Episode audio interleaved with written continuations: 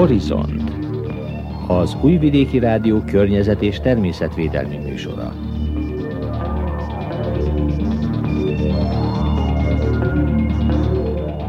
Hegedűs Erika köszönti az Újvidéki Rádió környezetvédelmi műsorának hallgatóit. A nyári műsortervünk előtt ez az utolsó környezetvédelmi adás, ezért válogatást hallhatnak az első fél év témáiból. Márciusban egyik műsorunkban magyarországi szakember beszélt az ottani ököfalvakról, a fenntartható természetbarát termesztésről.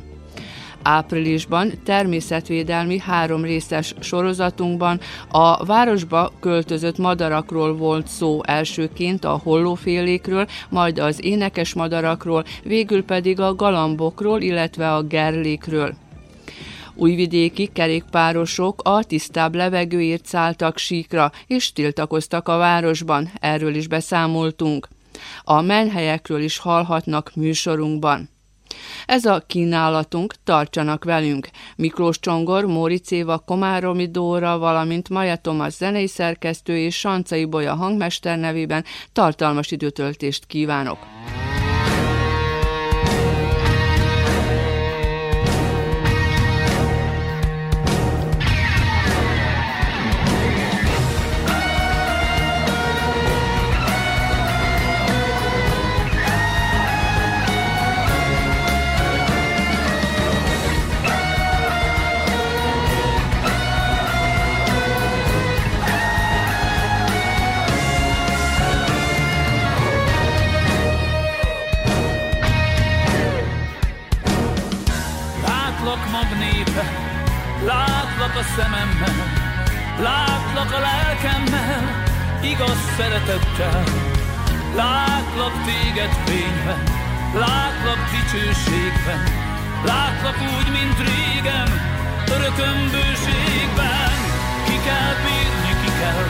Csak néhány lépés Hogy lehújjon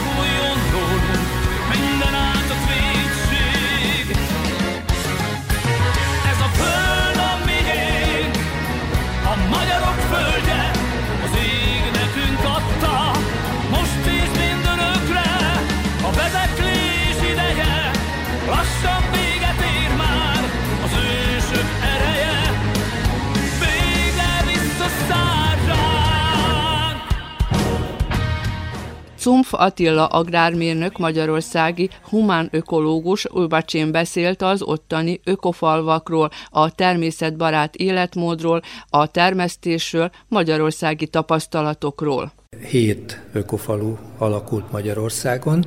Név szerint azért érdemes felemlegetni őket.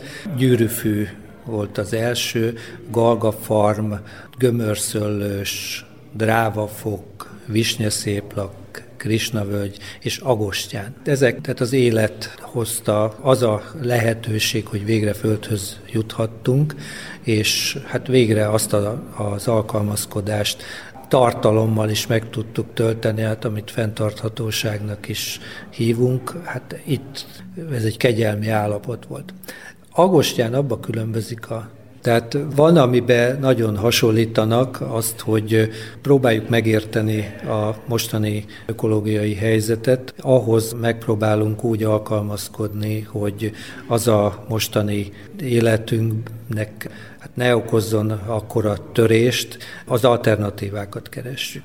Tehát itt is épülnek házak, csak nyilván nem a mostani technológiával, a régi vályok technikát nagyon szeretjük rakott faluház, szalmabálásház, döngölt faluház, patics, tehát ezeket sorolhatnám. Ezekből ott van egy olyan kimunkált rendszer, ami a régi módszert követi, viszont a mostani modern dolgokat is alkalmazza, hiszen egy szigetelt alapra kell tennünk, nem úgy, mint régen. Olyan épület gépészetet kell használni, ahol itt is van villanyvíz, csak hát a külső rendszerektől nem függünk. Itt is van illemhely, ezt mindig meg szokták kérdezni. Én például dolgoztam kint az északi sarkörön túl 200 kilométerre, ott bizony nincsen lehúzós toalett. A komposzt toalett az egy jól bevált dolog, mondjuk annyiba kerül, mint egy fürdőszoba, de viszont nem szennyezi a környezetet. Csak egy példát mondok. Tehát elektromos áramot is lehet napelemmel, szélkerékkel és még más egyéb módon is előállítani, és egy ökofaluba azok a földhasználati vagy tájhasználati megoldások, amik hát valahogy harmóniában vannak a talajélettel, meg a természet rendjével, dinamikájával, az kötelező. Tehát most ez a, az, hogy biotermesztés, permakultúra, ezek már ismert fogalmak, vagy a mélymulcsos talaj gazdálkodás, csak néhány kulcsszavat mondok, hát ezeket alkalmazzuk. A régi fajtákat nagyon is fontos, hogy megtaláljuk, és hát azokat ott berakjuk a, a megfelelő helyre. Aztán hát ezt föl is kell dolgozni. Nyilván ezt el is kell adni, tehát akkor ennek vannak olyan egzisztenciális lehetőségei, amiből megél az ember. Ugye a területen nagyon sok gyógynövény van, azt is gyűjtjük, termesztjük, feldolgozzuk, hasznosítjuk. Az állatok is szintén, hiszen egy terület használathoz a négy lábú vagy két lábú munkatársainkra is nagyon nagy szükség van. Hát ezek ugye nem csak használják a biomasszát, trágyájuk ott marad, hát azért meg is esszük őket, hogyha nyilván módjával, de meg is osztjuk a többiekkel. Aztán hát ennek a másik lehetősége, hogy amit itt megtanultunk, azt továbbadjuk a környezeti nevelés oktatás képzés eszközeivel, hiszen ez ugye önmagában nem sokat érne, hogyha csak ott mi rendeznénk a sorainkat. Nyilván mindent megpróbálunk kikísérletezni, ami jó bevált, hasznos. Nagyon sok tanulópénzt kifizettünk, tehát aki hozzánk jön, az már készen kaphat olyan megoldásokat, technológiákat, vagy rendszereket, amiben hát nekünk már több évtizedes tapasztalatunk van. Horizont az Újvidéki Rádió környezet és természetvédelmi műsora. A településekre beköltözött madarakról szóló sorozatunkban hallhattak a hollófélékről, a galambokról, vagyis a gerlékről és az énekes madarakról. Miklós Csongor, a Topolyai Arkusz Környezetvédő Egyesület alelnöke, amatőr madarász az énekes madarakról beszélt áprilisban. Horizontban varjúfélékről beszéltünk egy hallgatói kérdés nyomán, mégpedig olyan varjúfélékről, amelyeket szinte nap mint nap láthatunk most már a nagyobb városokban is, nem csak a kisebb településeken.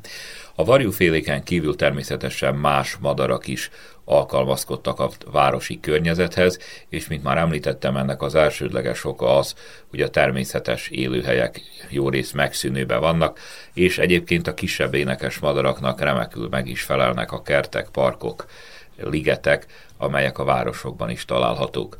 Ezzel már azt is elmondtam, hogy ezúttal olyan énekes madarakról beszélgetünk, amelyeket nap mint nap láthatunk a kertünkben.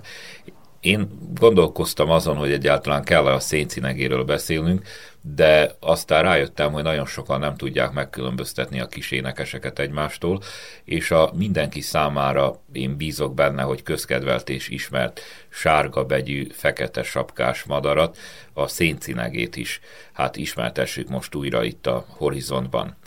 Érdemes őket etetni, mert azért télen is, főleg, hogy enyhébb a tél, ez saját példa is tanúsítja, akkor is azért átnézik a fákat, a repedéseket, a kéregek alját és keresik a rovarokat, de nem kell azt hinni, hogy a téli cinegék csak a mi cinegéink, általában ezek már azok a csapatok, amelyek hát itt voltak északabbról, és most már valószínűleg eltűntek, tehát a mi cinegéink azok tulajdonképpen egész évben itt vannak, vagy a tél folyamán ők húzódnak le egy kicsit délebre. Az imént a széncinegéről ejtettünk szót, és említettük azt is, hogy a széncinegék gyakran vegyes csapatokba járnak kékcinegékkel. Ezt meg is fordíthatjuk úgy, hogy a kékcinegék vegyes csapatokba járnak széncinegékkel. Tény és való, hogy a népesebb széncinege csapatokból időről időre felbukkannak a kék cinkék is. A következő olyan madár, ami városokba, kertekbe, falun, nagyvárosokba is szerepel és észrevehető, az a házi rostafarkú. A házi rozsdafarkút nagyon sokan kedvelik, egy szerény és érdekes kis madár, veréb nagyságú, karcsú, jellegzetes mozgású, és lényegében gyakran énekel, de konkrétan városba, akár itt újvidéken, főleg hajnalba hallani a hangját, egyszerűen elnyomja a többi zaj, és mondhatni, hogy a, talán az egyik legkorábban ébredő madarunk olyan értelemben, hogy már pitymalatkor elkezd egy olyan reszellős hangon csiripelni, szólni, és hát gyakorlatilag a kelő napot üdvözli, és ezt a hangját mindig valami kiemelkedő ponton hallatja. A településekre beköltözött énekesmadarak sorába a vörösbegyet is meg kell talán említenünk, annyira nem látványos és nehezebb észrevenni, mert tipikus bokorlakó madár, de viszont konkrétan Újvidék központjába évek óta hallani, hogy tényleg a kellős központba néhány bokor környékén föltalálja magát és fészkel, úgyhogy ilyen szinten nagyon-nagyon alkalmazkodó. Horizont az Újvidéki Rádió környezet és természetvédelmi műsora. Az újvidéki kerékpáros kezdeményezés egyesület aktivistái az év elején a Vojvodina Sport és Üzletközpont épülete előtti platon tiltakoztak a tisztább levegőért. Aszódi Ágnest, az egyesület alapítóját Móric Éva kérdezte. Miért kellene komolyabban venni ezt a témát? Szerintem ez egy nagyon fontos téma, mert a szerbiai városok gyakran a világ legszennyezettebb településének listája él vonalában szerepelnek, és akár mennyire foglalkozunk egyébként a saját egészségünkkel, hogy egészségesen táplálkozzunk, vagy hogy minél többet mozogjunk friss levegőn, ez abban a pillanatban nagyon, nagyon gond, hogyha friss levegő nem létezik. Tehát, hogyha egészségesek akarunk lenni és maradni, és a gyerekeink is egészségesek akarnak lenni, akkor nyilván a levegő az egyik legfontosabb dolog, amire, amire fel kell hívni a figyelmet. A levegőből persze szennyeződés aztán tovább is megy, tehát szennyezett a, a, az az étel is, amit eszünk, szennyezett a föld is, amiről akkor nőnek a növények, amiket eszünk, úgyhogy ez egy, ez egy olyan téma, hogy egyszerűen nem lehet szennyezett levegőben élni. Hogyan lehetne javítani a helyzeten? Több olyan dolog van, amire, amire felhívtuk a figyelmet, amikor a Spencer gyülekeztünk. Három olyan dologra hívtuk fel a figyelmet. Az egyik, ami nagyon befolyásolja a levegő szennyezését, az a közlekedés. Szerbiában nagyon öreg kocsikat használnak az emberek. Az átlag időszak, vagy amilyen öreg a kocsi, az 20 év, ami azt jelenti, hogy Euro 3-as és kevesebb, vagy alacsonyabb szintű dízelmotorokat használnak, ami ugye nagyon szennyezi a környezetet és a levegőt. A másik dolog az a fűtés, tehát a falusi háztartásokban még mindig szénre tüzelnek az emberek, ami, ami úgy szintén ezeket a mikroelemeket engedi ki a, a levegőbe, a harmadik dolog pedig az ipar. Ott sem létezik ugye egy ellenőrzés, egy kontroll, hogy a különböző filterek és katalizátorok, amik tisztítják a szennyezett levegőt, mielőtt kijut az egész légkörbe. Mi lenne az előnye annak, ha többen közlekednének kerékpárral, mint mondjuk autóval? Hát ennek több jó következménye van. Az egyik az, amiről már beszélgettünk, ugye a légkör szennyezése, de az ilyenfajta szennyezés nem az egyedüli, hanem a hangos, az aj is egyfajta szennyeződés, és itt újvidéken sajnos túl, tehát amikor mérték ezeket a dolgokat, nagyon-nagyon magas fokú volt a, a zaj szennyeződés is, tehát ezen is segítene. A másik dolog meg az, hogy ugye a parkolóhelyek állandóan problémák, és minél több ember ülne kerékpárra, annál több lenne a parkolás is, hogy akkor a, a tényleg fontos kategóriáknak, tehát a kisgyermekes anyukák, vagy akik tehert visznek munka, vagy bármi miatt, hogy akkor azoknak, akiknek tényleg muszáj kocsiba ülni, hogy akkor azok könnyebben közlekedjenek, nem pedig mindenki, aki. Tehát, hogyha az utcán kiállunk és megnézzük, hogy hány ember van egy autóban, leggyakrabban csak egy ember van egy autóban, és ez nem, nem kell, hogy történjen újvidéken, ami egy, egy ideális város kerékpározásra olyan országokban, ahol nagyon magas a kerékpárosok száma, és a nyilvános közlekedés is jól működik, ott sokkal kisebbek a dugók persze, de a másik dolog az, hogy az egészségrendszeren is látszik, mert kevesebb ember betegszik le. Horizont az Újvidéki Rádió környezet és természetvédelmi műsora. Több százezer gazdátlan állat lehet az utcákon Szerbiában. Az állatvédők igyekeznek mindent megtenni, azonban örökbefogadások hiány nekik is véges a kapacitásuk. Komáromi Dórát hallják. Több településen nincs megoldva a kóborállatok helyzete. A felmérések szerint csak a fővárosunkban 15-20 ezer kutya lehet. A menhelyeken folyamatos a teltház. A legtöbb kóborállat már eleve az utcán születik, de akadnak olyanok is, akiket gazdájuk hagyott valahol, mások pedig megszöknek otthonról és nincsenek becsippezve. Zentán, bár nincs menhely, a Lajka Állat és Természetbarátok Egyesülete idéglenes befogadók segítségével igyekszik mindent megtenni annak érdekében, hogy minél kevesebb legyen a kóbor állat, mondja Pető Beálta az Egyesület alelnöke. Sajnos Zentán se semmivel sem másabb a helyzet, mint bárhol máshol, itt is rengeteg kidobott kutya van. Macska is, de talán a macskák nem annyira feltűnőek, ugye ők igyekeznek elhúzódni, távol maradni az emberektől.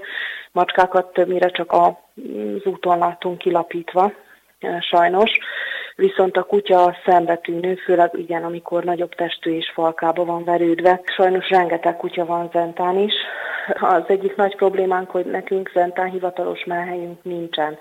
Tehát Zentán menhely nincsen.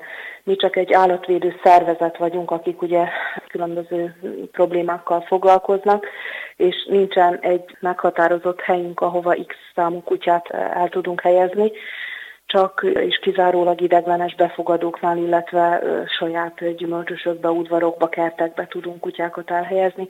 Pillanatnyilag 50 kutyusunk van, és ezt mondhatom, hogy ez, ez a maximális létszám mivel hogy folyamatosan vannak problémás kutyáink is, tehát mi nem vagyunk az altatás híve nyilván törvénybe ütköző egy egészséges kutyát elaltatni, és a probléma ezekben az, hogy lefoglalnak egy teljes boxot, ahova aztán több kutyát nem tudunk betenni.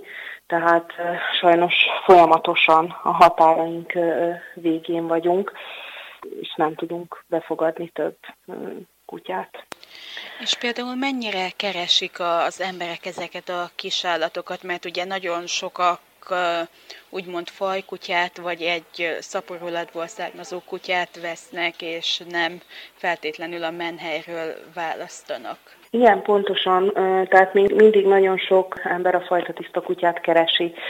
Még mindig valamilyen szinten ez egy státuszszimbólum, hogy hát már nekem milyen nagyon drága, nagyon szuper kutyám van semmivel se okosabb, semmivel se hűségesebb, illetve ragaszkodóbb egy utcáról mentett keverék kutya, mint egy fajta tiszta kutya.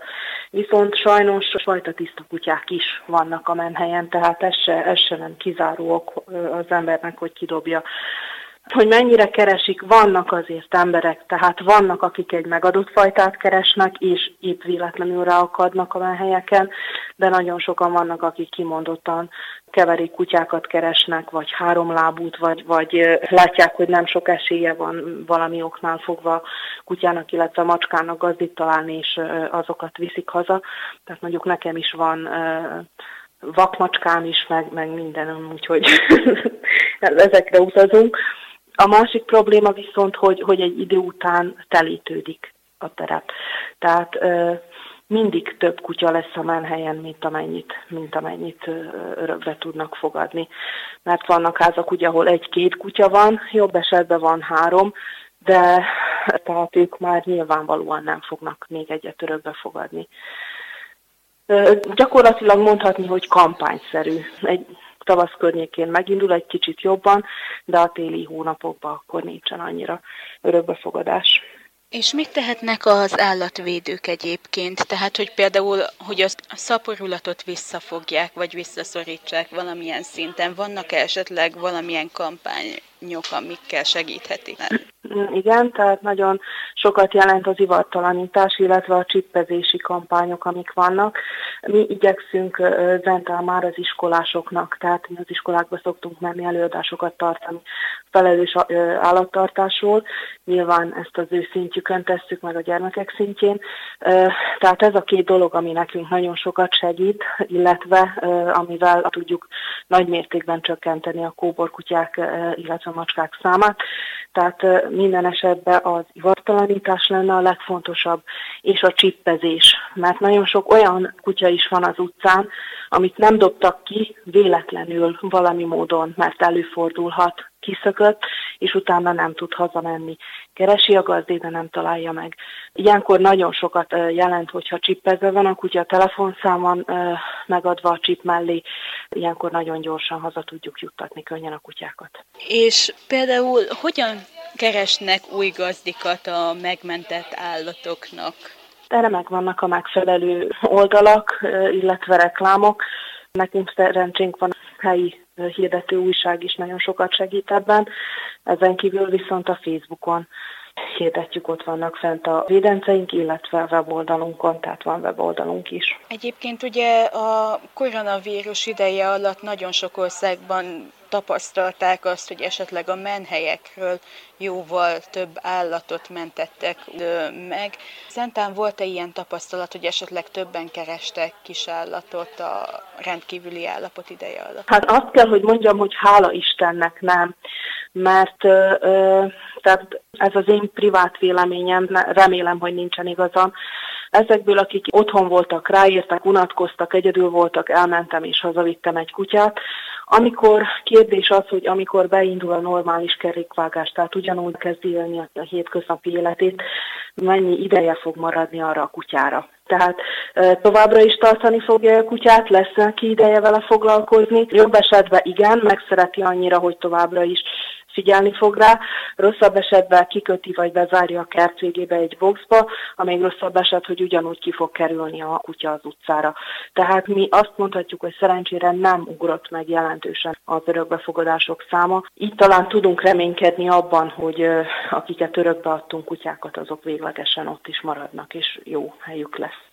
És aki esetleg most azon gondolkozik, hogy örökbe fogadjon egy állatot, annak mi a teendője? Elsősorban meg kell, hogy keresse a lajkát, vagy ahol él ugye a legközelebbi állat helyett. Nálunk a procedúra úgy néz ki, hogy ő kiválaszta, elsősorban elmondja az igényeit, hogy milyen típusú kutyát szeretne, milyen természete legyen. Nyilván mi se tudjuk maximálisan, mivel utcáról kerültek be a kutyák, nem tudjuk az előéletüket, nem tudjuk pontosan megmondani, hogy főleg kölykök esetében, hogy mekkorára fog nőni, vagy hogy milyen lesz a természete. De próbálunk igazodni a, a kívánalmakhoz. Eljönnek, megnézik a kutyákat, mi kimegyünk, megnézzük, hogy hova kerülnek a kutyák, majd egy örökbefogadási szerződést írunk meg velük. A kutyákat minden esetben csippezve és ivartalanítva adjuk örökbe.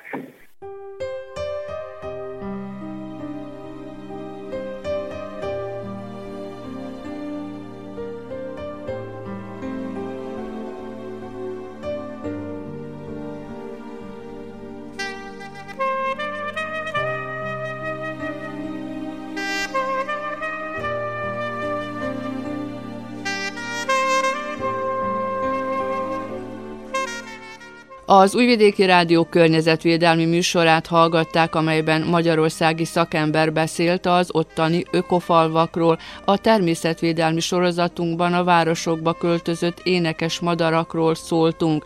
Az újvidéki kerékpárosok a tisztább levegőért szálltak síkra. A menhelyekről is hallhattak műsorunkban.